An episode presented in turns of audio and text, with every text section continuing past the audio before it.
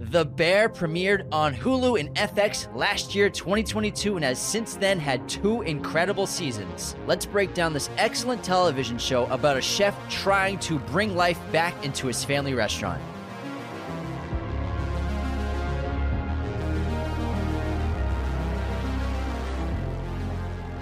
Hello, movie friends. Welcome back to Raiders of the Lost podcast, the ultimate film and TV podcast. And today we are finally doing The Bear. We have gotten so many requests from you to review this excellent TV series. And as two people who used to work in the service industry, in restaurants, I can tell you it's accurate as fuck. I remember I, I put off watching the show because the trailer was so accurate. It gave me PTSD of working in that world. And then I just, I think you just like making excuses to not watch TV shows, Anthony, honestly. Yeah, I can't watch it because it's a fictional show about the back of house. You were front of house. Yeah, I was front of house. But I mean, you still interact with the back of house a lot. And no matter where you work in a restaurant, it's always stressful. Unless like you're the host, it's not too stressful. still, like, stressful It can be when it's busy. but it's not as bad as front of house and back of house, like servers and then cooks in line. Hostess and, is right now listening to you, Anthony. It's complicated. Anthony is just wow. You're you're terrible today, man. Already Hey, facts, man. singling people out I'm just saying, hosts spend a lot of time on their phones. That's all I'm saying. and tell me I'm wrong. and not busy restaurants. Sure. Not busy restaurants, but working. Cheesecake Factory. They're working their butts off. They're working their tails off. They are. but the restaurant industry is a very unique kind of industry where, you know, when you're there as a guest, you expect things to be really smooth uh, and you hope that things are kind of in a way perfect. The food's done well, the service is great, and all around, you want your experience to be good. And restaurants, what's fascinating about them is on the surface, they can present that, but in the background, it is quite the opposite. It's a war zone. It's chaos. It's madness, and it's really fucking stressful. And the Bear did a really excellent job of portraying that behind the scenes look behind a restaurant. A lot of people's lives are like that too. There's a facade, but there's madness behind the eyes and what really goes on. Now, the bear, again, like Anthony said, so many of you have been trying to get us to watch this show for like two years. Finally got around to it. I got a Hulu subscription for a month. Free trial. It was so good. I'm, I really enjoyed the show, and second season was excellent. They really got into a groove with the characters and story arcs. And on IMDb, The Bear is an 8.6. It is number 189 on IMDb's top-rated TV shows of all time, which is pretty I excellent think for a new show. I think that's about standard. Yeah, that's I mean, how I would. That's, I mean, there's a lot of TV Yeah, shows to be in the top 200 ones, all yeah. time. That's that's fucking awesome. Yeah. Rotten Tomatoes, it's a 99%. The first season was 100. The second season was 99% critic score, 92% audience score. It has 18 episodes over two seasons. The first season is eight episodes, which is pretty standard for TV series. And then the second season was 10 episodes. They even had an hour long one in there. That Christmas episode was excellent. And then 13 Emmy nominations. It hasn't gotten a win yet, but tons recognition for nominations as well as some critics awards for some of the actors. Ayo Edebiri won one, I think, this year. And then uh, Jeremy Allen White won that last year. yeah, she won Rising Star. Yeah. It was created by Christopher Storer, who directs a lot of the episodes and writes them as well. And the showrunner is Joanna Calo. The Bear is an American comedy drama created by Christopher Storer, premiered on Hulu, which is owns FX now because Disney owns everything. So Disney owns The Bear. Premiered on June 23rd, 2022, starring Jeremy Allen White as a young award winning chef who returns to his hometown of Chicago to manage the chaotic kitchen at his deceased brother's sandwich shop, The Beef. The supporting cast includes Evan Moss Backrack, Ayo Edebiri, Lionel Boyce, Liza Colon Zayas, Abby Elliott, and Matty Matheson. Backrack sounds funny. Is it Backrack maybe? Probably Baccarat. He's awesome. He's awesome, by the way. He's from Amherst, Massachusetts. No way! Yeah, he his family's from Springfield and Amherst. Holy He went crap. to college in Springfield. He's I think he's the best actor in the show. He's terrific. The Represent. sandwich shop interior is actually copied from the real life Chicago shop, Mr. Beef on Orleans in River North. I'm assuming that's a street in Chicago. the creator, Christopher Storer, was a frequent patron and a friend of the owner's son. The series has received widespread critical acclaim, particularly for its writing, directing, acting, and production values, as well as its examination of its subject matter. And basically, again, a quick synopsis, a little more detailed. Young chef Carmen Carmi Berzatto inherits his family's Italian beef sandwich shop after the suicide of his older brother Michael. He comes home to Chicago to run it, leaving behind his world of working in a Michelin starred restaurant in New York. He is left to deal with his brother's unresolved debts, a rundown kitchen, and an unruly staff while dealing with his own pain and family trauma. Now I see why it's 186 ranked all time because I will s- 189, Anthony. 189. I will say the first season took a little time to get going, and till it took until I would say episode six and seven where I think the show finally found its footing and understood what it was. Sometimes shows they need a little time to really figure out what exactly it is. You know, they'll have a pilot and then they'll work out the rest of the scripts and then they'll shoot the rest of the, this whole season. But it really, I think, with something like that, with new people who haven't done TV before, you're trying to figure out what is our what is our tone, what how are we filming, what exactly is this? And I think it took them a few episodes to figure that out because I will say I wasn't completely sold on the show in the first few episodes. I was like, "Oh, it's good, but it's not living up to the hype that everybody was has been saying online." But, you know, you got to trust people's opinions, and so I gave it I I stuck it out and by the end of the first season, I was completely sold and I thought it was fantastic. And then season 2 I think was an absolutely huge improvement on the first season in every possible way, and I think it really um, elevated it to a really fantastic, excellent TV show. I'm looking forward to season three. I can't wait to watch it. And I can now see why FX greenlit the second season in like a half a day. They're like, "Oh, get another one going." Before we get back into the episode, we are doing a movie poster giveaway thanks to our friends at movieposters.com. So be sure to enter this contest by making a comment on the YouTube episode of The Bear. So go to our YouTube channel and make a comment in the Bear episode that enters you into the contest to win a free movie poster from movieposters.com. I agree. It's not that I didn't like the first season. I loved every Yeah. episode. I like every episode of the show. They're really great. But the great ones, most of the great episodes are in season two. Season one has an episode. I'll go over some of the ranking ratings of over a nine on IMDb. But there's four in season two that are over nine on IMDb. And you're right. It takes a little while to get used to the characters to for them to figure out what's going on with the story. What are the story arcs going to be? What are the character interactions and relationships going to be like? But they really figured out by the end of season two, it was really cooking pun intended. It was working so well. And I think the cast is excellent. It's the best part of the show. So Jeremy Allen White's basically whenever a studio says we need someone who can play a character who's always stressed out with a messed up family, Jeremy Allen White is your guy. You watched his um other Shameless, right? Yeah, yeah, So basically, that's the joke. was he was he a kid when he started Shameless? Not Or- a kid. He was but probably he was like a like, early adult, like Uh-huh. late teenager. He was supposed to be in high school when that show started, so, but he was like twenty. Gotcha, gotcha. I mean, He's like our age, He's our age probably, right now. yeah. So like 32, 33. But he was great in that show. He's excellent. He Uh-huh. plays Lip, and so Lip is like the precocious, like super smart, but like troubled and stressed out. Well, that whole family. He's the hustler, right? kind. I yeah. mean, that's a way to put it. Uh-huh. I wouldn't say he's like he's like he's like always got something going on. Okay, but he's yeah, gotcha. really smart. But also the family dynamic is similar because they're always fighting. They're loyal, but they all hate each other. So it's kind of like that's the joke a studio need. You need someone who lives in a stressed out family. Jeremy Allen White's your guy with some messy hair. He plays Carmi, Carmen Berzatto, the award-winning chef from New York City de Cuisine, who returns to his sh- hometown, obviously, to run the beef. I got my Carmi outfit on today. it looks like I got the navy pants. You should have got some white stains tee. on your on your shirt. You Yeah, I should wear an apron. I didn't have the slip-ons, but I put on loafers just to try and get close to the slip-ons. I did uh the messy Carmi hair. Yeah, you got My the hair's hair. getting long again, and I just like did the best I could to make. Does Uh-huh. it look silly? It does look silly. You, look- you're looking more like Bernthal with the the.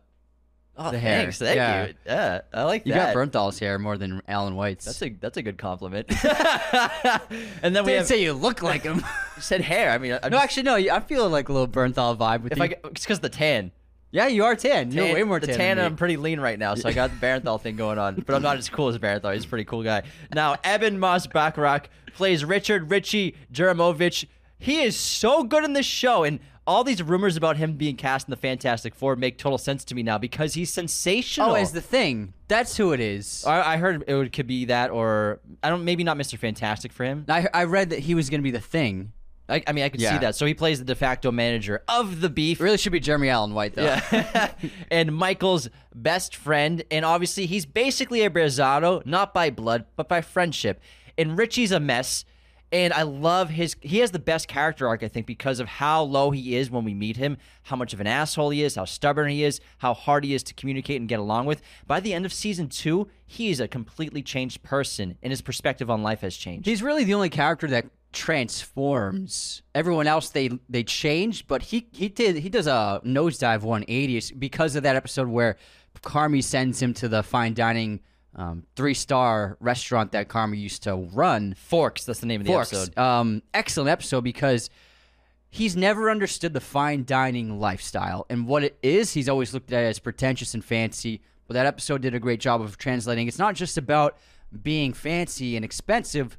It the fine dining that we see in that restaurant, especially, is taking hospitality and customer service to the fucking maximum of them like getting Uno's of get them getting deep dish pizza for a guest because they overheard it and like showcasing that yes, it's expensive, but like it's more it's just as much about the service and the hospitality as it is about the food. And that's what he really he he saw that. He comes back, he goes, Cuz I get it. I get it, cuz. And it's not just about fine dining, but it's also about for him a new perspective on life, purpose, and he changes in terms of like he cleans up his house. wears now. suits now. Yeah, so it's like it, it was like a personality shift for him Yeah. to kind of it was a wake up call in a Grow lot of ways for Yeah. for Richie Cuz he's 45. 40, yeah, 44, 45. No purpose. Yeah, yo, bruh. Yo, cuz. I got no purpose. What's my purpose?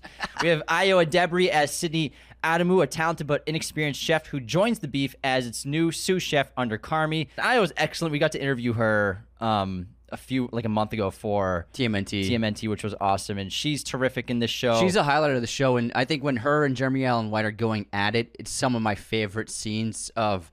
They're just extremely talented actors, and they both have a great nuance and authenticity and realism and honesty to their acting.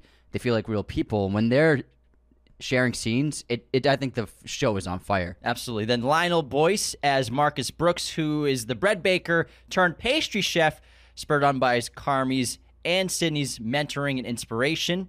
We have Liza Colon Zayas as Tina Marrero, who's one of my favorite characters. Whenever Tina's on screen, especially season two, she's so sweet and cute, and I'm always smiling whenever she, she's got a great smile. She's so sweet She's the mom. terrific actress, and I love Tina so so much. She's uh, a sharp but stubborn veteran line cook. We have Abby Elliott as Natalie Sugar Rose Berzatto, Carmi and Michael's sister, and reluctant owner, co-owner of the beef and eventually of the bear.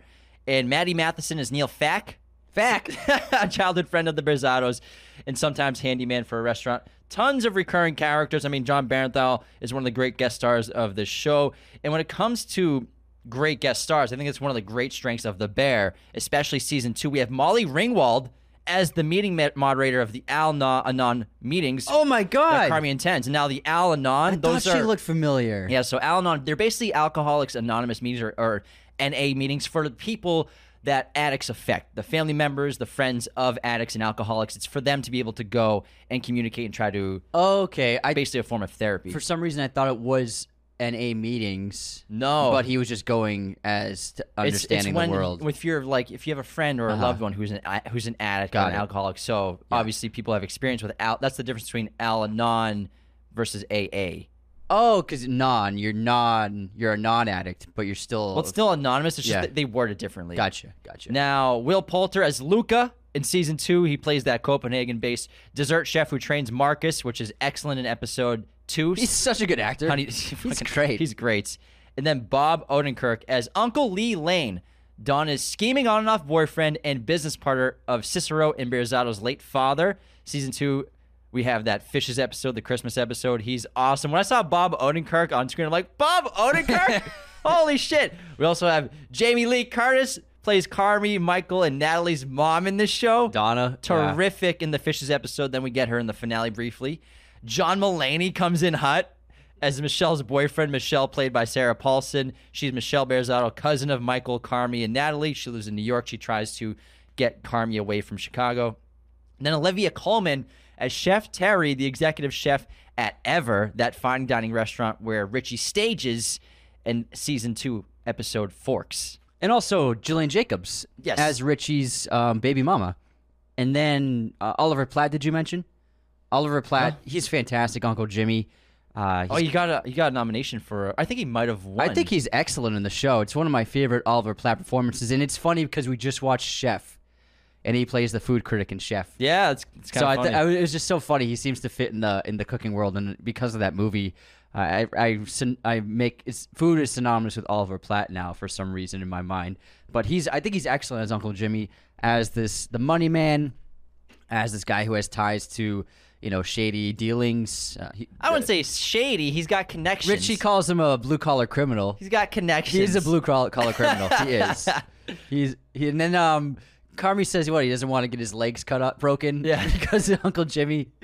But it, it's great because it's an Italian American family. We we come from a mostly Italian American family. It can be pretty crazy, It's pretty nuts. but also the Irish side's pretty wild too. It's well, it's funny because we grew up in such a hectic life, Yeah. our house and family parties. So like, as soon as I started watching the show, I'm like, I'm getting PTSD from Yeah. from the hectic life we grew up in in the house. Of Our just- mom's not Donna, but the the house was still crazy. It was in, there was Yeah. a lot of people and Yeah. not a lot of space, and Yeah. it was loud, and Fights. angry, and Yeah. everyone was irritable. So like, it's literally, I felt like I was in my childhood watching this show every episode. I'm like, all right, this looks really familiar. But it did a the show does a really really fantastic job of portraying the food industry, the food service industry, uh, really accurately. And there are a lot of things that I took away from the film that maybe if you've never worked, It's in, a show, Anthony. Not I'm sorry film. from the show. Sorry, it's habit. This is like only the eighth show we've talked about. from the show that if you haven't worked behind the scenes of the service industry, you might not be aware of, and things like getting in the weeds. Getting in the weeds is when you're so busy you can't even fucking think, and you see it a lot in the show because it's such a constant presence. Where uh, in working in a restaurant, and you see it so many times, there's it's slow, but then when it's busy, when it's full, you are full throttle. You can't even think about what you're doing. You just have to move on to the next task. Task whether you're expoing. So something that Sydney does often in the sh- in the in the restaurant is expoing. She's the one you know telling people what to make, saying um, six chickens all day. That means that six chickens need to be cooking right now. They didn't just get ordered, but maybe we she ordered four chickens uh, two minutes ago, and then two more chickens got ordered. So now the expoer is telling the cook six chickens all day. So we need six chickens cooking at the moment. That's what that all day phrase means. But she's the she's working the expo line. She's calling out dishes. She's getting food runners to run food. And that's a very stressful job, and it, and it even gets even more complex. It gets even more complex in the fine dining setting, which Richie sees, and then obviously Sydney has experience with, which is why she at first handles it when they open the bear on its opening night for friends and family. But the expo line's really crazy. But even more so, the the food cooks line is just madness. It's it's so hot. There's so many dishes on the line. There's so many things that they have to do. Whether and then not only cooking dishes, but modifications to dishes, allergies. There's so many things happening, and in a way, there when you the restaurant's busy, the employees they can't even think. They just have to focus on the next objective, and that's why we see multiple times there's a there's a sign that says every second counts. You can't waste a second in a restaurant, especially a, a five, a three star or one star or a fine dining restaurant where people expect the best.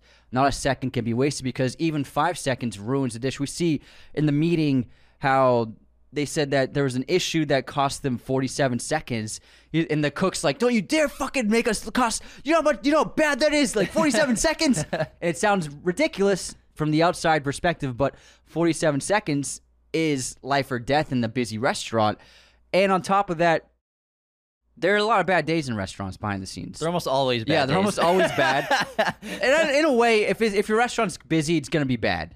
There's no way around that. But what you see in the film in the show is so many of the characters, no matter how stressed they get, no matter, no matter how chaotic it is, at the end of the day, they love what they do. They love serving, and then little things like when people cook, when some of the chefs cook things and they watch someone eat their food, like when Sydney cooks for Sugar that omelet, My God, it looks so good. and Sydney's in it's it's a stressful day for her. It's opening um, night, and she cooks the omelet for Sugar, and, and she watches her cook the she watches Sid, uh, Sugar eat it, and like that's what it's all about. And then when Richie sees how the extremely high service level of the fancy three star restaurant changes, it just makes people feel so happy. Like first of all, when they say, uh, "Oh, this couple they've been dying to come here," we're not they're not paying. It's free. When when we see the guy training Richie tells the couple at the table, they're like crying. They're so happy, and then he sees how happy the other table is for getting the, the deep dish pizza. He understands that as crazy as the world is, when they the whole the whole point behind it and even seeing that crazy chef for that restaurant he's a psycho but then he put so much care into transforming that deep dish into a beautiful dish for the guests he sees that at the end of the day it's all about making people have a wonderful experience and remember that night and at the end, of, and that's what it's all about.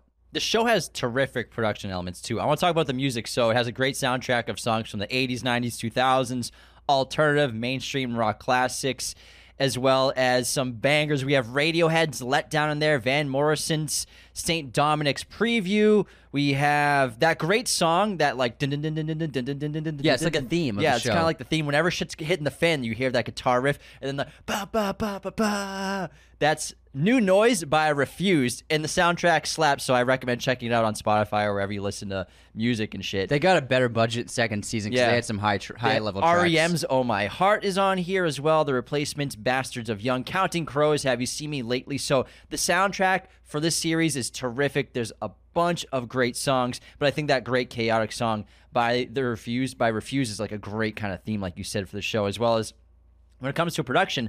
I really like how they approach this show. It's not perfect, but it works in a great way to its benefit. So I like the approach to cinematography. Lots of imperfect zooms, as well as push-ins that are kind of choppy, but it works for the chaos of the show. It works for the grittiness of the show, as well And, as yeah, mostly long lenses. yeah, and we're in these tight, compact spaces. You get the sense of claustrophobia. I love the intimacy of the show because when you're a back house of a kitchen, it is tight back there, and you can't really walk. You gotta, you gotta yell corner. You gotta stay behind, and they get all those elements in there. But it's, it's really great to make it. They make it feel a lot bigger than it really is back there. That's because it's just great production and great intimacy with the characters. They do a great job of when people are moving through the spaces, constantly yelling corner and behind, and showing how you, there are turns and you gotta bob and weave, and there's always someone doing something right next to you that you're trying to get past, and how easy it is to drop something or spill something, and how the close quarters nature of it is kind of like a battlefield.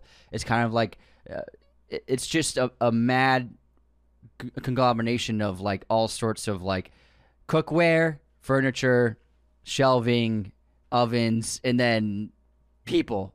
And there's no space, and it's just like you got to f- find your way through it. And even if it's not working hours, even if the restaurant's are not running, you still, if you're walking past someone, yell behind.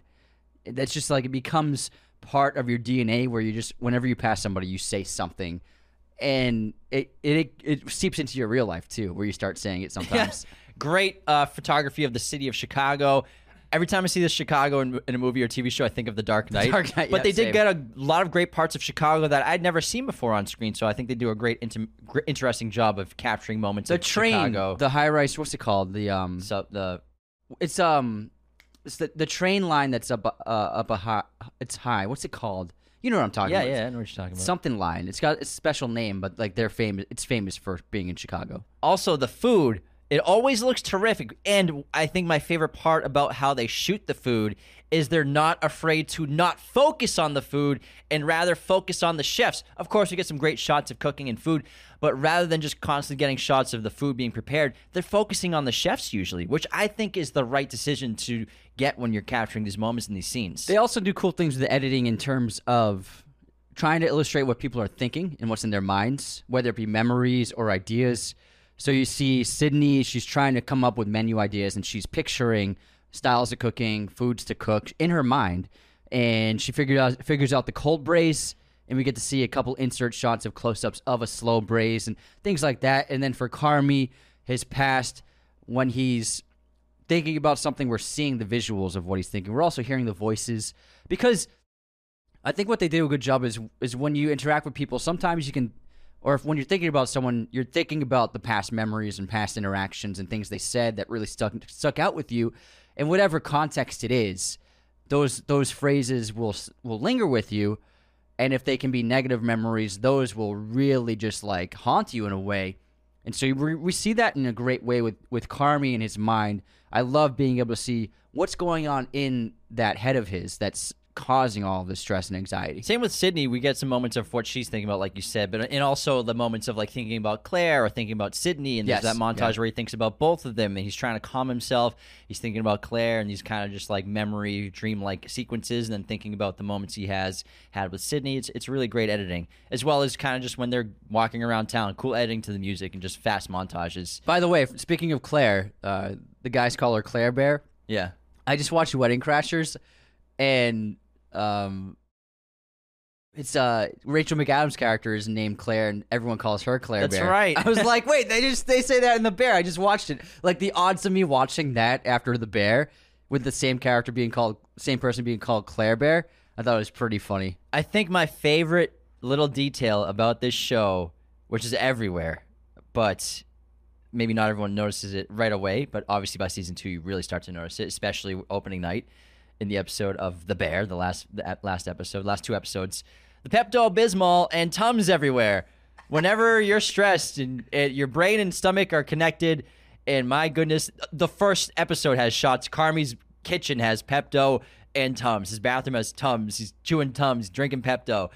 I think it's such a great and smart detail to have because it's so accurate.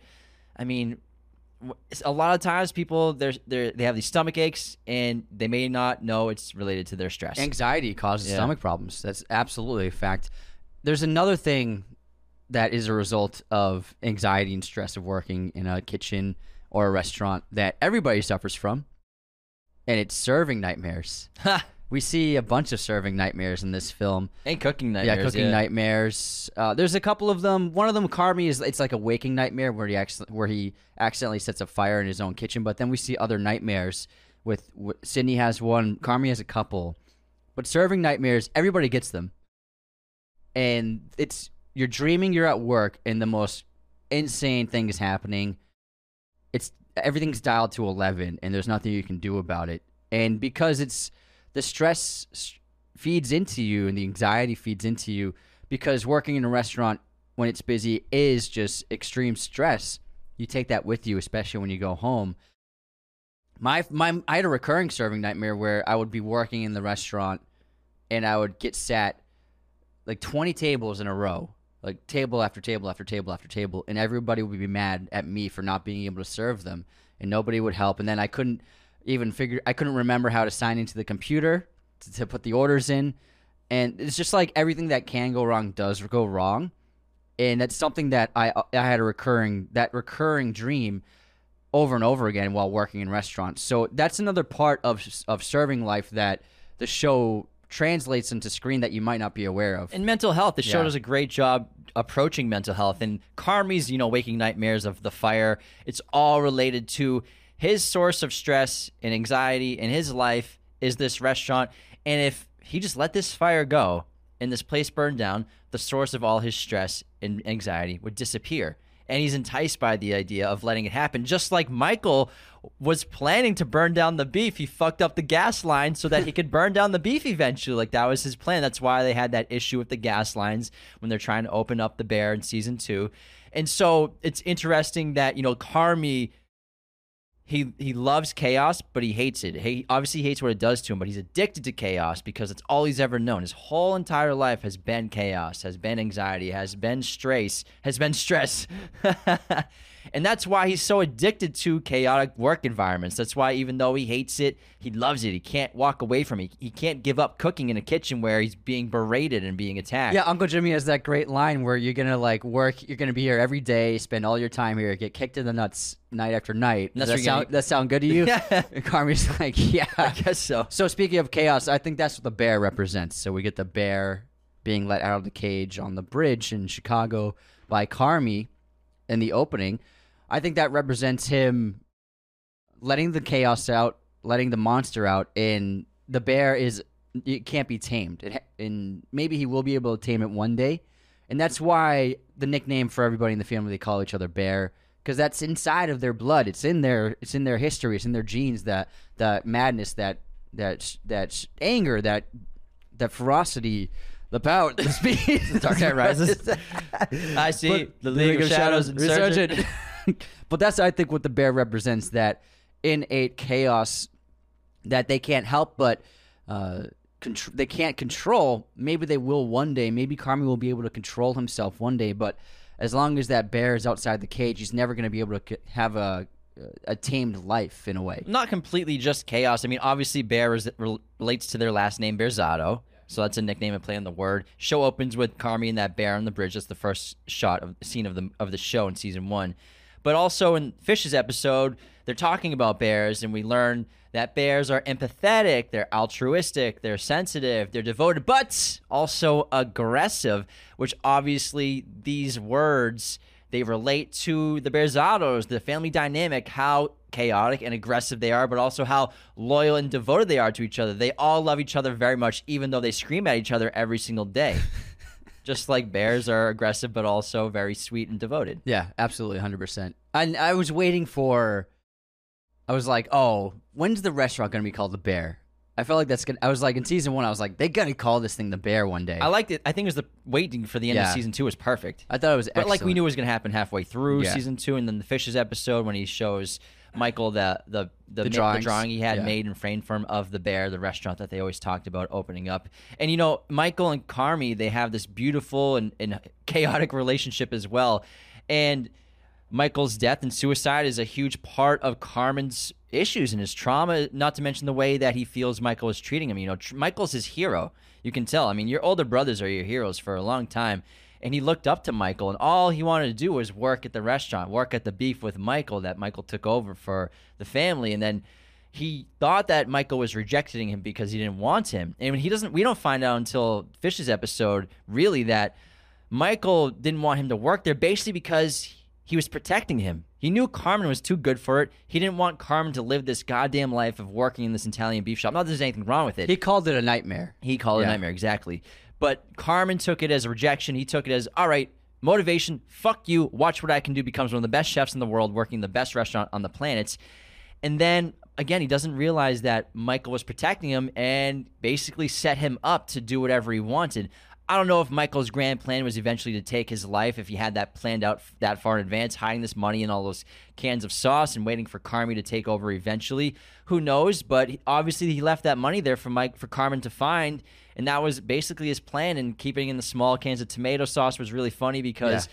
Carmen's like, "Why are we using the small cans? You get more with the 110 ounces. Why does he get these 28 ounce cans?" then he leaves the, when he finds the suicide note. Yeah, yeah. Let it rip. He gives him the recipe for the spaghetti. Use the small cans; they taste better. Finds the money. I think Michael's original plan was to take the money from Jimmy and keep it hidden for a while. So he hid it in the in the tomato cans, Tomato. tomato cans, and I think his plan was to burn the restaurant down and then take insurance money plus Jimmy's money to build something new, or to just get out, just move with the money, just take all that money and run. So I think that was his original plan, but then life got so hard for him. He became such a bad addict and he couldn't deal with life anymore. He decided he was going to kill himself and he's like, "You know what? What can I do for Carmi? I can leave I can tell him about the money. I can hint at the money being there." I don't think I don't think he planned for that long to kill himself, but I think that he planned to maybe run away with a ton of money possibly. I think I think I like your idea of burning it down and starting something fresh, probably for Carmen and with Carmen. But I think you're right, where eventually life wore, down, wore him down so much that he decided to commit suicide and left the restaurant to Carmen, which everyone was confused about, especially Carmen, not understanding why he left him the beef if he never wanted him to work at the beef. Yeah, and the, and Mikey's a great example of sometimes like you hear so many stories of like someone who um, commits suicide of being like such a, a a great presence and they would light up a room and they were so full of energy and Robin seemed- Williams, yeah man. Robin Williams and you hear that about the um, the actor from Euphoria I read stories and like his friends and castmates said that he was like like a a, a son of energy and, and positivity and you hear that a lot, and I think Mikey, uh, especially with the performance by Jon Bernthal, is a great depiction of that of someone who, because they have so much darkness within inside of them, when they project the opposite to other people. And Mikey's, I think, is a great example of that because everybody says he's so much fun. He he he makes he can read a room. He's everybody. People keep saying he's hilarious, and and he is like he if if there's a party, he's the life of the party and he's like the ringleader and he's always this kind of like the center of attention because he's just so good with people but in a way he's projecting all of that because of how bad he feels inside The final shot of season one kills me. It's so tragic and beautiful because Richie finally gives Carmi that note that he found behind the locker. It was basically a suicide note in a way for Carmen to find. Let it rip, dude. Gives him the recipe. And then Carmen finds the money. And and then the episode ends where he's thinking about Mikey, and it cuts to a flashback of Mikey, Jon Bernthal smiling and laughing, and then the, the show ends, and I got like goosebumps. I got really emotional. It was a really beautiful way to end season one. Let it rip. Let it rip, dude. Yeah, I thought that was really fantastic. Also, Mikey is a Red Sox fan, Oh, yeah, I love so it. So there are Fenway Park signs all over the place. It's Mikey's team. Show some respect. Also, I'm not sure if you noticed there are a couple of movie posters. yeah, there's so many. Everyone's So- got great taste. I yeah. love the one in Sydney's r- house. Which one is that? Sydney in her apartment, she has. Oh, oh it was uh, Speed. Speed. Yes, She has Speed, in her bedroom. Yes, Speed. Uh, Richie has an alien poster in his bedroom. But my favorite one was there's a Rounders poster Yeah. in the basement of the bear. It was Mikey's poster. But Rounders actually has a lot of similarities to this show. You know, uh, Carmi's taking on the debt of someone from his past that he loves. Uh, he's taking on Mikey's debt, and he's trying to figure out how to pay it back. And then you can look at Richie as Edward Norton's character, kind of just being this troublemaker, gets arrested, he's unreliable, he's uh, uh, uncontrollable. And so the Rounders has a lot of similarities to the Bear, and so I think that's why they put that poster. Plus, because Rounders is a fucking awesome movie. We should do it sometime. We're gonna do a poker, Poker episode. episode would be fun. Poker episode, but I see a lot of similarities between the Bears storyline and characters and Rounders storyline and characters. And how about we run to our intermission and then we'll get back to the Bear? There's still so much to talk about. And before we it. continue, the very best way you can support Raiders of the Lost podcast is to share us with your family and friends who love movies, who love TV. If anyone anyone you know loves the Bear, send them this episode. They can check it out and it'll probably make them want to watch it again because it's that good. you can also leave five star reviews and ratings on Spotify, Apple Podcasts. They help us get seen by new listeners on those apps. They push us and get us good rankings. So thank you for those reviews. I'll read out a five star written review in just a minute from Apple Podcasts and becoming a patron at patreon.com slash Raiders of the Lost Podcast is a subscription-based form of support for the show. We have five different tiers of membership, $2, $5, $10, $25, and $100. Every single tier has access to two bonus episodes of the show every week. Not to mention, we now have our own Spotify Patreon playlist. Finally, we integrated Patreon and Spotify. It's something we've been dying to do. So it's called Raiders of the Lost Patreon. If you have a Patreon account with us, you can link your Spotify and listen on the Spotify app to over 200 bonus episodes of the show. And every tier has awesome perks. That $10 gets you access to our Discord and going up the ranks even better things. So thank you so much to everyone who supports our show through Patreon. It's the only reason we can do it full time. And this episode is sponsored by our friends at movieposters.com. Be sure to use our promo code Raiders10 at movieposters.com to get 10% off your order today. They have a giant selection of pretty much every movie and TV show imaginable in their poster library, as well as all sorts of sizes, framing, and even backlighting for your poster needs. In this episode, we're going to be doing a movie poster giveaway. To enter this giveaway, all you have to do is make a comment on our bear episode on YouTube that enters you into the contest to win a free poster. Again, make a comment on our YouTube channel on the bear episode that enters you into the contest. We'll pick a winner in two weeks. And in the meantime, be sure to use movieposters.com for all of your poster needs and use our promo code Raiders10 to get 10% off your order today. All right, Anthony, let's get into our intermission and begin with the movie quote competition. You ready? Ready? This one's kind of easy, but it's just a great line. And uh, I did all TV shows for this. I'm Federal Agent Jack Bauer, and today is the longest day of my life.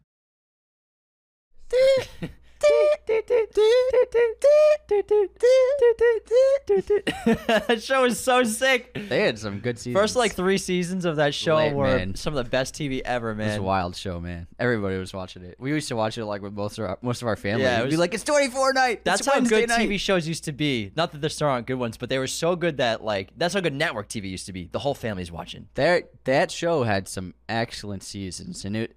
I mean, without the streaming, there it had the event quality to it, like going to a movie. Like, oh, it's, It's Monday night. Survivor's on at nine. You watching- We, we gotta get in the living room. We're all watching it, making treats and stuff, and like it's the only time you can watch it. It's the only time you can watch it. That's it. Or you can buy it on DVD like a year later. All right, here's my quote. I check my messages every day when I come home from work. My answering machine zero. I got a blinking light because I don't have to. Sh- I don't have shit from you. I got my wife. I got my wife checking the messages every 45 minutes, calling the office saying, "Has Brad apologized yet? Is there an apology message on the machine?" I don't have jack shit. You know what? That's not how you treat people. so good. this is Jonah Hill in The Wolf of Wall Street. Yep. Talking about Jon Bernthal. Has Brad apologized yet? I'm so fucked up. All right, guess this movie release year. Actually, what year did Lost premiere on TV? 2004. Yeah. You got Please, it. I'm a lost guy, man. I'm I'm a, you are lost. I'm a lost boy. I love lost. you wish you were a lost boy. You'd be a vampire. it's pretty dope though. They all died. well, I wouldn't be like that. Crew's irresponsible. You'd okay? be like a good vampire. Yeah. You'd be like a nice guy. no, I'd be, vampire. s- I'd be a smart vampire. I'd move from place to place. I mean, they stay in that same place. They, I mean, they it's a- attract a lot of attention. It's a matter of time. They're partying. They're causing trouble. They have interesting looks. yeah, I mean, they they do nothing but draw attention to They're themselves. very vain. They're Yeah. not incognito at They're all. ostentatious. they're inconspicuous. No, they're, They're conspicuous. conspicuous. All right. What's uh movie release year is the movie Date Night. I wanted to challenge you with the movie that you love. See how much you love it. Date Night. When did it come out? 2018. 2010. 2010? Oh my god. Oh, you were thinking. Oh, I was thinking. Yeah, oh, I was thinking game, night. I also was thinking game night when I did it. Oh, I don't Date Night's the Carell Tina gotcha. Fey one. Gotcha. Yeah. That's 2010. I've never even seen that. Game night is 2018. Yeah, You're right. yeah. I, I looked. I remember seeing So you, we both knew that you meant game night. Yeah. That's pretty but you still got date night wrong. But I got game night right, right? Because I thought I was thinking game night. You might have gotten it right. Let's, I did let's- get it right. Let's double check. Let's double check. You know, it doesn't hurt to be completely fact checked. Date uh, game night. 2018. Congrats. Got it. Too bad it wasn't my question though. Too bad your question wasn't the question you thought you get. You asked. Well, it says date night 2010 in my. you already document. said that it was the you meant game night, so it's too late. I win. you didn't win shit. Movie pop quiz time. I win. What city does Breaking Bad take place in? Um, starts with an A.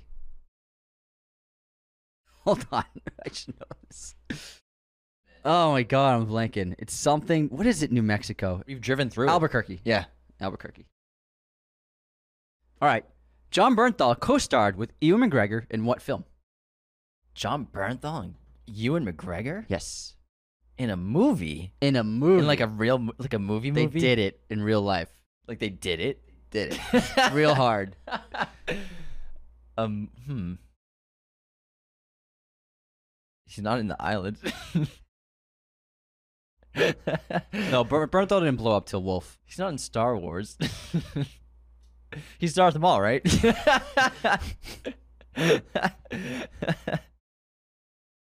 um, I don't know. Ghost Writer. He's Ghost his Ri- agent. Oh, Ghost Writer. The Ghost Writer. No Yeah. shit. Jon Bernthal plays his agent. His agent, remember? They're having sushi, and then he calls him a couple of times. It's Bernthal. Bernthal plays his writing agent. He's the one that gets him the the ghostwriting gig for the ex Pierce Prime. Minister. yeah. That's an earlier Jon, Bernthal role where I was like, this guy's good. I don't know. I've never seen him. I think that was the first thing I ever saw him in anything. Yeah. Oh, no. First thing was Walking Dead. Never mind. Scratch that. Scratch that, erase it. All right. Hey, speaking of scratch that, we got any haters? Any Raider haters? Raider haters. What do we got? Oh yeah, we got some. What's that? I think I just accidentally quoted the Willy Wonka trailer. Scratch that, erase it, flip it, or something. What's he say? You know what I'm talking about, right? Kind of. Uh, I don't think anybody liked that trailer, honestly. His whimsical voice. Yeah, I don't think anybody liked that trailer. Okay, but I'm it's sure not that I didn't like it. I'm just sure it, it just, just a little, wasn't. a little underwhelmed. Yeah. All right, MK wrote in. I posted a Darth Maul clip from Solo, uh, Star Wars story, and how he wasn't the villain. And MK wrote, "It really is kind of a tie into Clone Wars and Rebels on this one, boys." Unsubscribed. Eliza M. Wizard. Anthony gaslighting James about Bottoms being an A24 movie. Unsubscribed. Come say that again. Anthony gaslighting James about Bottoms being an A24 movie. Bottoms. Unsub- yeah. I'm sorry. Uns- Bottoms. You're no. You're just go. You're you're you're mumbling through. I couldn't understand what you're saying. Anthony gaslighting James about Bottoms being an A24 movie. Thank- Unsubscribed. Thank you. I knew it wasn't A24. MGM. I knew it. I saw a tweet about it. It was Letterboxd that made the tweet to go see it, and I thought it was A24. So hey, I'm sorry I gaslit you, It's okay. but I thought I was right. It's not like I knew I was wrong and I was just gaslighting you, but I did gaslight the shit out of you. I made you believe it. Just like you gaslit me the week before about that thing I was correct about. Oh yeah, what was it? Someone did it in the in the comments in an episode previously. What was um crap, I'll try to think of it. Keep going. yeah, I just love the evidence here. I'll go I'll go through the goddamn episodes and find it. I hope you do. I will. I hope. I can't wait to see it. I have access to everything. Uh, but, but, but, but- yeah, that's it. We didn't have that many unsubscribes this this uh, past week. We have a five star review from Michael Fillinger on Apple Podcasts. Michael! All you need is an email, by the way, to leave a review. Best show. Is this five star review enough? Thank you, Michael. We appreciate you so much. Appreciate you. Uh, but I think you're right. I think I was just. I think I told you something was true that was false. Oh, 100%. You gaslight me pretty often. you gaslight me too. You act Where's like- the evidence? Prove it. exactly my point. I don't, I don't have. We don't have any tape of it. There's no video evidence whatsoever. We have tons of video evidence of you gaslighting me, Oh, really like what? like the ones we're talking about. Specifically, like what? Just the one you brought up. Uh huh. Someone even said you were gaslighting me. One thing. The other thing that you admitted you agreed with that you couldn't think of right now. Sounds like a Jack It happened last conversation. episode. this is because you watched Pirates of the Caribbean last night. It's awesome, man. I'm gonna watch the trilogy. It's pretty great. I'm about um because you got Hulu and Hulu has the Pirates movies. we did, Di- yeah, Disney baby. And by the way, I was right with Arby's l- slogan. We have the meats being like similar to Hulu. It's Hulu has the movies. Boom, boom, boom. Arby's, we have the meats. So Hulu kind of like took their slogan. A little bit. Anyway. People, they're like, guys, we have movies. So their slogan is, we have movies. I love how like I love how Disney tries to hide that they aren't that Hulu's not Disney. Yeah, yeah. and That, that 20th century is not Disney, but Hulu's like 100% Disney. I gotta say, Hulu, it has not that great of a selection of movies. It, I feel like it used to be. It has like 20 good movies, and then it's just like, what? They have some like weird movies as like their their home screen banner movies. It must just be licensing issues because they have 20th Century Studios. I mean, I think that Disney prefers to sell licensing to all their library rather than Yeah. putting them on. And Hulu has become like a TV destination more than movie destination. True. Yeah. My streaming recommendation for this episode is going to be a show on Hulu, Always Sunny in Philadelphia. It's still going. It's still on there. It's still great. Did you hear about Ryan Reynolds? He said he wants to guest star as uh, Mac's boyfriend Max in the next Boyfriend- season. I hope that happens. Oh my god, that'd that be would so be funny. amazing. I also had a Hulu recommendation: Pirates of the Caribbean,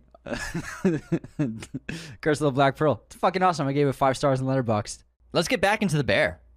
There's a lot to talk about. Now, I got some lists I'd like to run through first, then we can go through some character stuff. Man, I love your list. So Let's. IMDb's highest rated episodes of The Bear include season two, episode seven, Forks, which is the Christmas episode at a nine point seven. That's very high. Season two, episode eight. I'm sorry, Forks is not the Forks Christmas It's episode, the yeah. when Rich, Richie goes to the dining restaurant. Sorry. Season two, episode eight, Fishes is a nine point six. So Forks nine point seven, Fishes is the Christmas episode nine point six. Season one, episode seven, Review is a nine point five. This is when Sydney's meal that she makes, that short short, rib, rib. accidentally gets Yeah. into an article. That looks and so good with the risotto. And that's a big episode because that's when Sydney quits and Marcus quits and Carmi has That's that the long take. That's yeah, yeah. That's Carmi has that huge freak out. it's the whole episode isn't a wonder, but it's like after two minutes the wonder starts. The finale has a Yeah. great couple, a couple great wonders, Yeah. long takes, and the restaurant opening nights. And then season two, episode ten, The Bear, the finale is a nine point four. So those are the top four rated episodes of The Bear according to IMDb. I like to talk about the food as well, and these are some of the best looking dishes from the show.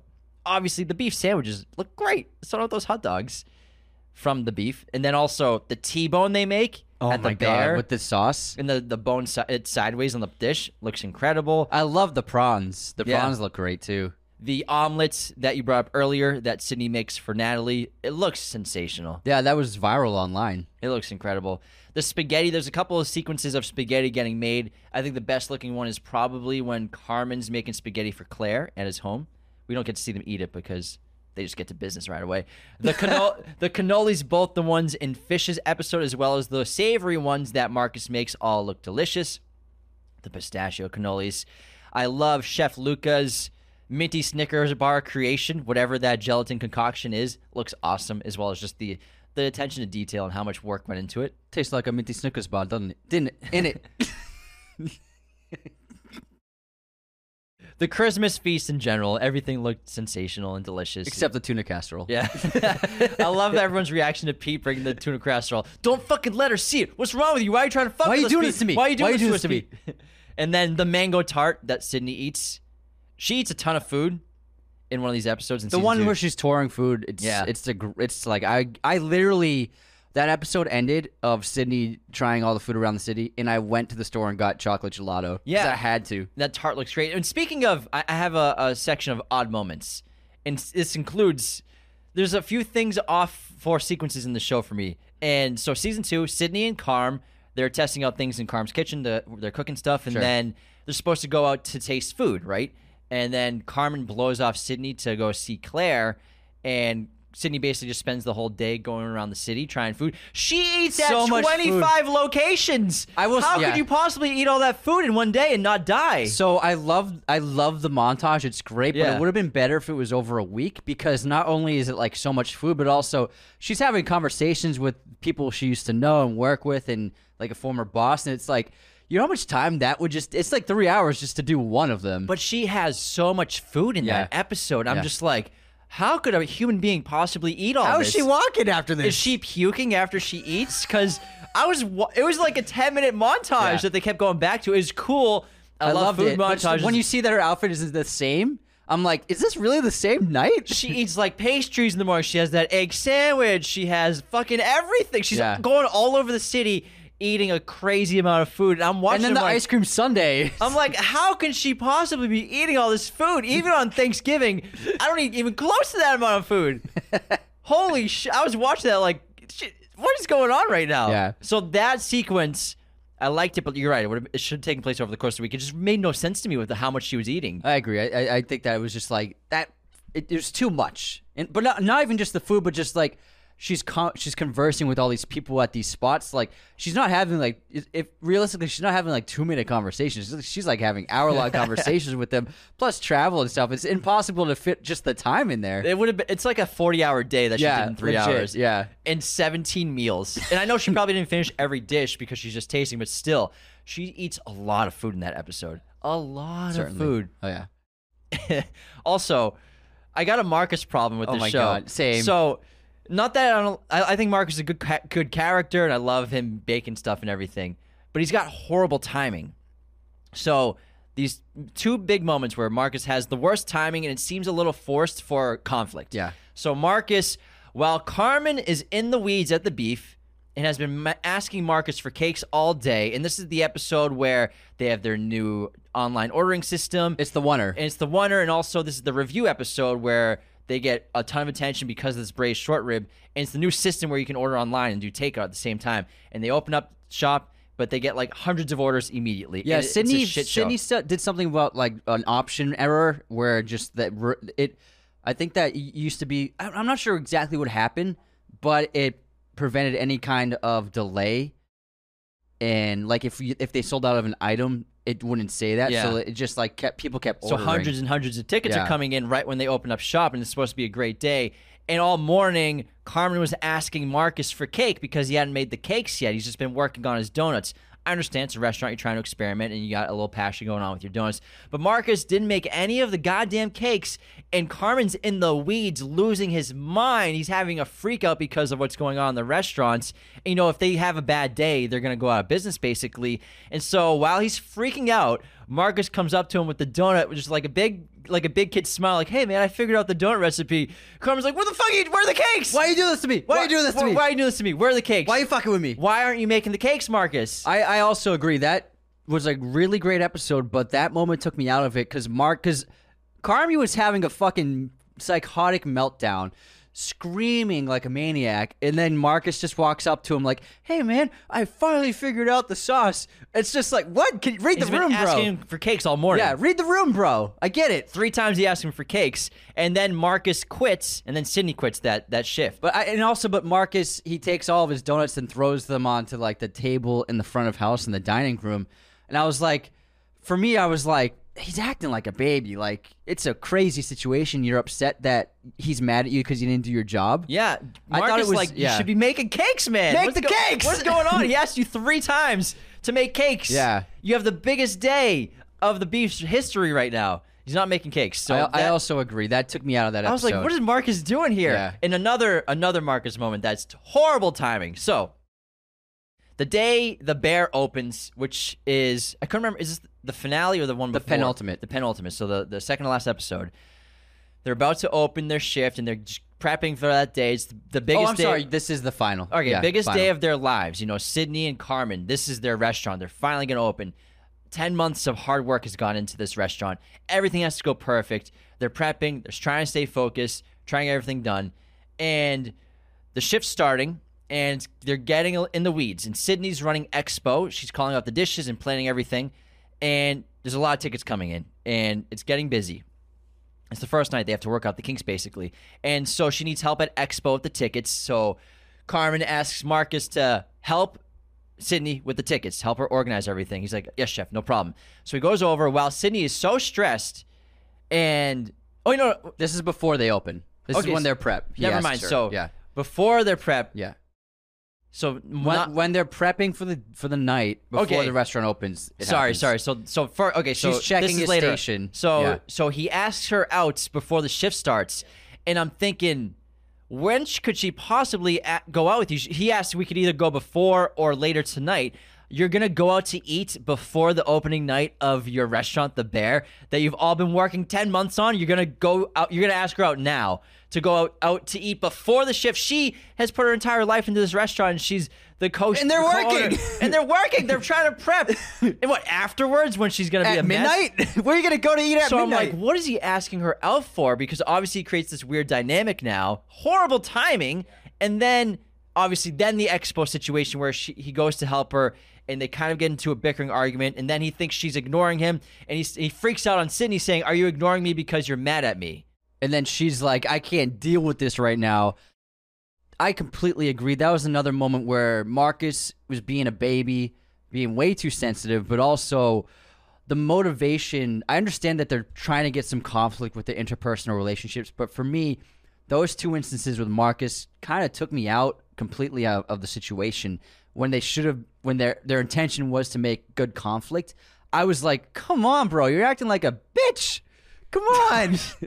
Yeah, he like, was. to ask He's like, you're gonna scream at your boss on the line that she's mad at you for in ignoring you because you asked her out for some reason On the most important day of her life. Yeah, I, I thought it was just like really selfish, and so I think they are kind of forcing it a little bit with Marcus when they don't have to force things. Like, I I think eventually where this is hinting that he and Sydney are gonna start a thing.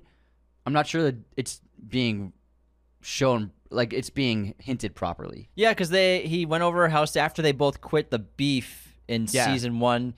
He's over her house and she, she cooks him dinner. It's a sweet scene. It's nice. It seems like Sydney just wants to be friends, but it seems like Yeah. Marcus wants more. And obviously, there's a little tension. He is a little flirty with her too. Yeah. in the in the kitchen. but she doesn't seem to be interacting with that kind of intention, which that's that's what how I interpret it. She doesn't want to be romantically involved with I think anyone at the restaurant, and I wouldn't Agreed. either. Like you don't want that in your life. but the timing with Marcus for the for the story for the character. It just a lot of it doesn't make sense, and it's, I think it's just a quick forced conflict to like, what can we do to spice things up with the scene? yeah, and It just doesn't make sense. Like, why would you ask your boss out this to go out to dinner When you're supposed to before be- you're supposed to open your restaurant that you invested eight hundred thousand dollars on in, in in every day of your life for a year, basically? yeah, and Sydney had odd. and, and Sydney's reaction, like she walks away, she's like, "Fuck, fuck, fuck, fuck, fuck." She's like, this guy really just asked me out?" That's Yeah. how I look at it. Yeah, it was pretty weird. I- I don't like those two moments of just horrible timing on Marcus's parts. Yeah, I agree. but the donuts look great. The Donuts look really good. I would have I would have liked it better if maybe he already had the had been trying to want to be a baker, but he I think it Pastry chef. pastry chef, but he was stuck baking bread at this restaurant. Yeah, You know I what mean, I think that- that, would have worked. I think that he became too good too fast in a way, just from reading books, and he he spends a week in Copenhagen. But I think it would have it it could have worked a little bit better if he had always had the intention of being a pastry chef, but he couldn't quite make it, and then how he stuck making bread rolls for this sub shop. I think that would have been, a, and then it would make it a little bit more believable for him to make such incredible dishes that these two highly trained chefs who know everything there is about food to love his meals immediately. Yeah, that makes sense. I, I think I agree with that a little bit. It's just a it's a meteoric rise. Yeah, it's too meteoric. Too think. meteoric. I think there are so many great stressful moments of the show too. Some of my favorites include obviously the beef in the weeds with their new online takeout system after Sydney's dish makes it in that article leads to Carmen's biggest freakout and Sydney and Marcus quitting. Carmen getting locked in the walk-in fridge opening night and accidentally confessing to Claire that he doesn't want to be with her when he thinks he's talking to Tina. Very stressful. Ah, because I was like, what are they gonna do to Carm? How's he gonna fuck shit up? season two it can't go smoothly the finale cannot go smoothly for carmen can go smoothly for the restaurant which it seems to do but with him and carmen i mean him and claire it's fucked and him and richie seems fucked now too because they have that, that crazy argument it might be the biggest fight they've had it looks like Big blowout. um but i love that shot too of the, the side shot of either on each either side of It's like the, the split walk-in. screen. it's really Yeah. great Michael and Lee at Christmas at the dinner before Donna comes in when they're all waiting and the forks and throwing the forks at Lee. That is so tense and excellent. And I was just like, what's going to happen? What's going to happen? And every scene with Donna basically is stressful. Yeah. She's very stressful to talk to and be with. And then Richie's freakouts, especially the freakout on Sydney, is very stressful. Yeah, Richie. He's. It's very similar. He and Carmi both have extremely bad tempers, absolutely no control of their emotions, and Sydney is often put in these situations of you know what should be just like a discussion turns into a fucking psychotic blowout that she's often like the the victim of. And I think that's one of the most stressful parts for her of working there is dealing with Richie and dealing with Carmi, where it's either one of them is just gonna fucking scream in her face. And it gets to the point that that's one of the reasons why she quit. It wasn't just for that one moment, but like just it was all building up to her quitting that day. And that's why when Richie transforms and then he's the rest the opening of the bears going badly, everything's chaotic. The expo's weeded and overwhelmed, but Richie's like, "Cool, I got it." He's got a completely new temperament, which you get they highlighted really well by showing stressful situation. He used to freak out, or he used to cause the stressful situation, but now he's handling it. Now he's a fixer in a way, and he has, for the time being, I'm sure it won't last, but he seems to have a lot of control over his emotions, which is something Carmi still doesn't have. They're wor- Carmi's working on it, but Carmi, I'm not sure he'll ever be able to completely master himself. But it looks like Richie, at the moment, has mastered his emotions. It seems like by the end of season two, he kind of has the upper hand on Carmi, where Carmi looks like he needs Richie more than Richie needs Carmi, because now Richie has purpose in life and he's got experience and he has found confidence he's never had before in things that he's good at, which is you know being a people person, seeing patterns, and being a great hostess and, and hospitality manager. I mean, he's he kills it. He does. He does a great job in the last two episodes. Richie, the character, he's just one of the most essential components of the bear working in the finale. Yeah, and I really like Sydney. I believe that she's she can definitely be looked at as partly inspired by the creator because he said he used to frequent this beef shop that he used for inspiration to make the show and Sydney reveals that the beef was her dad's favorite place. And she used to come go there a lot when she was a kid, and that's why she wants to work there because Carmi sees her resume. She's overqualified. Like, why do you want to be here? And she's like, it's it has a connection to my my childhood. But that's not why she works there. She's It's work because of Carmi. yeah, Yeah, because she, the best meal she had in yeah, was yeah. at Carmi's restaurant. So that's Yeah. so she's working where Carmi is. And I love how even though when we learn about Will Poulter's character in Honeydew in in Copenhagen, and he tells a story about like when he he thought he was the best chef, and every kitchen he worked in he was number one, but then he saw the real number one, and there's this guy who he was so good and so committed that Will Poulter's character would never. He realized he would never be number one. He would never be the best cook, best chef because this guy exists. But that guy took him under his wing and made him better at everything and made him better than ever he ever thought he could be. And I think we all knew he was talking about Carmi, but he never named him.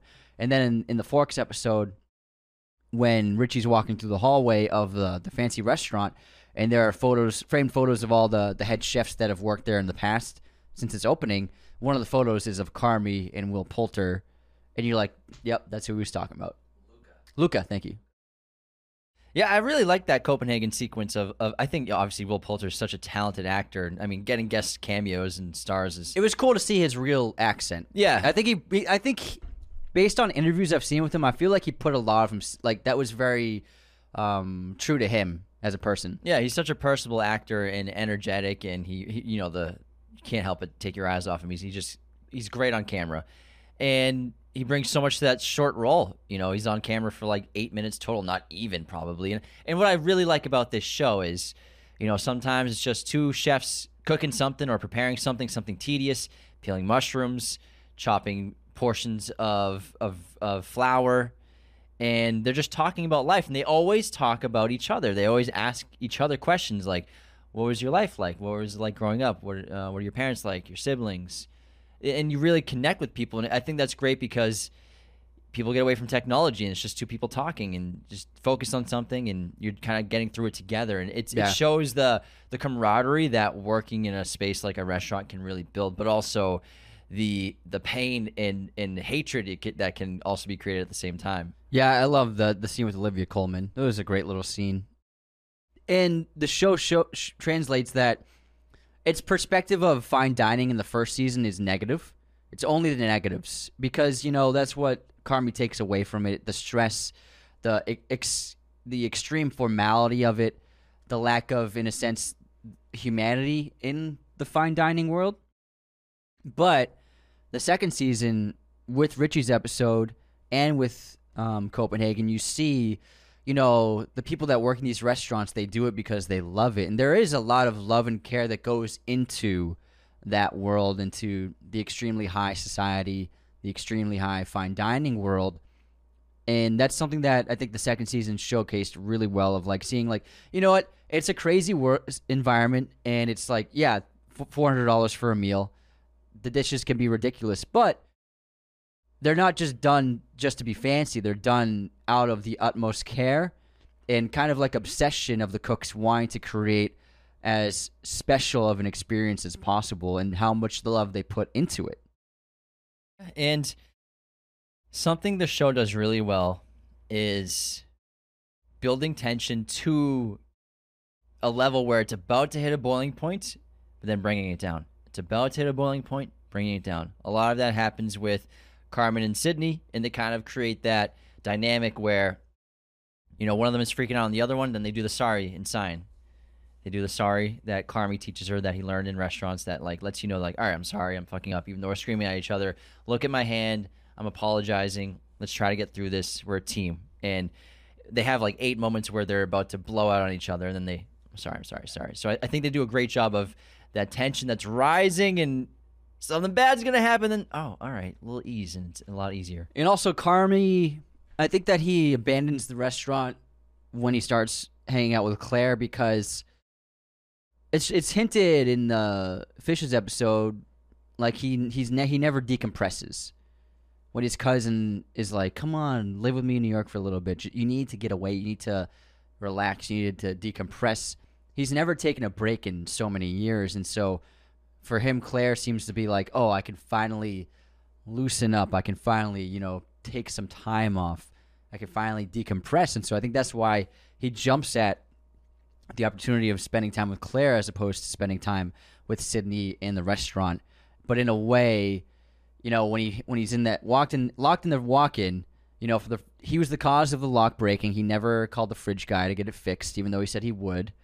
He also feels like he he says he failed them to Tina because you know all the tape is torn off in a messy way as opposed to being cleanly cut with scissors which it's ju- it's like the fine details weren't done for the restaurant. So it's in in his eyes the restaurant is a failure because it's not perfect. And he, and he realizes it's not perfect because I was committing too much time to Claire and not enough time to the restaurant not enough time to Sydney who I kind of left um, hanging so many times and so that conversation of Sydney and Carmi under the table when they're both making adjustments to that hook on either side of the table, and he says, "You know, I have I haven't I haven't given you 100 percent of my time and my commitment, and I should have, and it's not going to happen again." And he's made a decision to forego any kind of social life and forego human connection and the, a possibility of love, and he's going to commit himself completely to the restaurant. Yeah, and that's basically what uh, Jimmy says to him right before opening when he sits him down and gives him the business certificate. And he tells him that story about the Cubs, the Chicago Cubs, blowing it in the playoffs. And everyone blames, no one blames Alex Gonzalez, who had that really bad error in the field. Everyone just goes back to the guy in the stands who obviously bumped into Moises Alou trying to catch that foul ball, one of the most iconic moments in Cubs history. And people would say it's a curse, but they didn't. Everyone just blames him versus the several errors that were committed by the team after the foul ball mishap. And so he's telling him, like, you don't want to be the Alex Gonzalez and keep making mistake after mistake after mistake. Don't be him, not the other guy in the stands. Like, that's who you shouldn't be. So basically, The real fault. you have Yeah. to focus. You have to. This is have to, has to be your life, and that's why when Bear, I mean, when uh, Carmi tells him, "I've been seeing someone," Jimmy's like, "Oh man, I mean, Uh-oh. otherwise I would have." He goes- "That would have been the best news I've ever heard." But uh oh, or oopsies, you're fucked. can't date her. Yeah, so it is tragic and it's kind of it's reminiscent of a movie of movies like Whiplash and La La Land of committing yourself to your craft and uh, abandoning trying to be in a relationship to give yourself wholeheartedly 100% because Sydney's ready for that. Sydney wants the star and Carmi says if you want that you have to care about everything and you have to, you know, immerse yourself into perfection. And so she's on board for that and I think Carmi he feels like I owe it to her to get on board with it too. Yeah, and overall, I really enjoyed binging the f- the hell out of the show. It was excellent, and I can't wait to see what they do with season three with the the main conflicts. I wonder if the debts are going to become a problem, probably with Jimmy, because they have 18 months to make that loan back, and they have basically six months to less than six months to become profitable, which is fast for a restaurant, especially a new one, especially one that has such high cost in terms of the ingredients that they're spending and how much they put into it. So I would say the star might be the main goal. In, Yeah, in getting the star. Getting the star. So yeah, because their profit margin's terrible. So they need to get a star quickly to get attention there.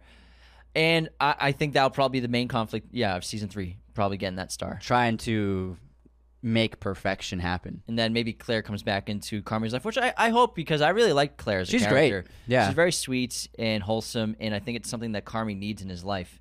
I think Carmi needs something good. But Carmi can never. He'll, they won't get the star if he doesn't abandon her. So Maybe they can make it work. It's because you know I feel bad for Richie because he says like, can't you just accept one good thing happening in your life? And like I'm, and like he and Carmi was so upset with him and Mikey when they put in the good word for him when they ran into Claire. He's been in love with her since his since he was a kid. So it's sad that he won't accept that, even though it's there, it's for him. He, she's waiting for him basically, but not anymore.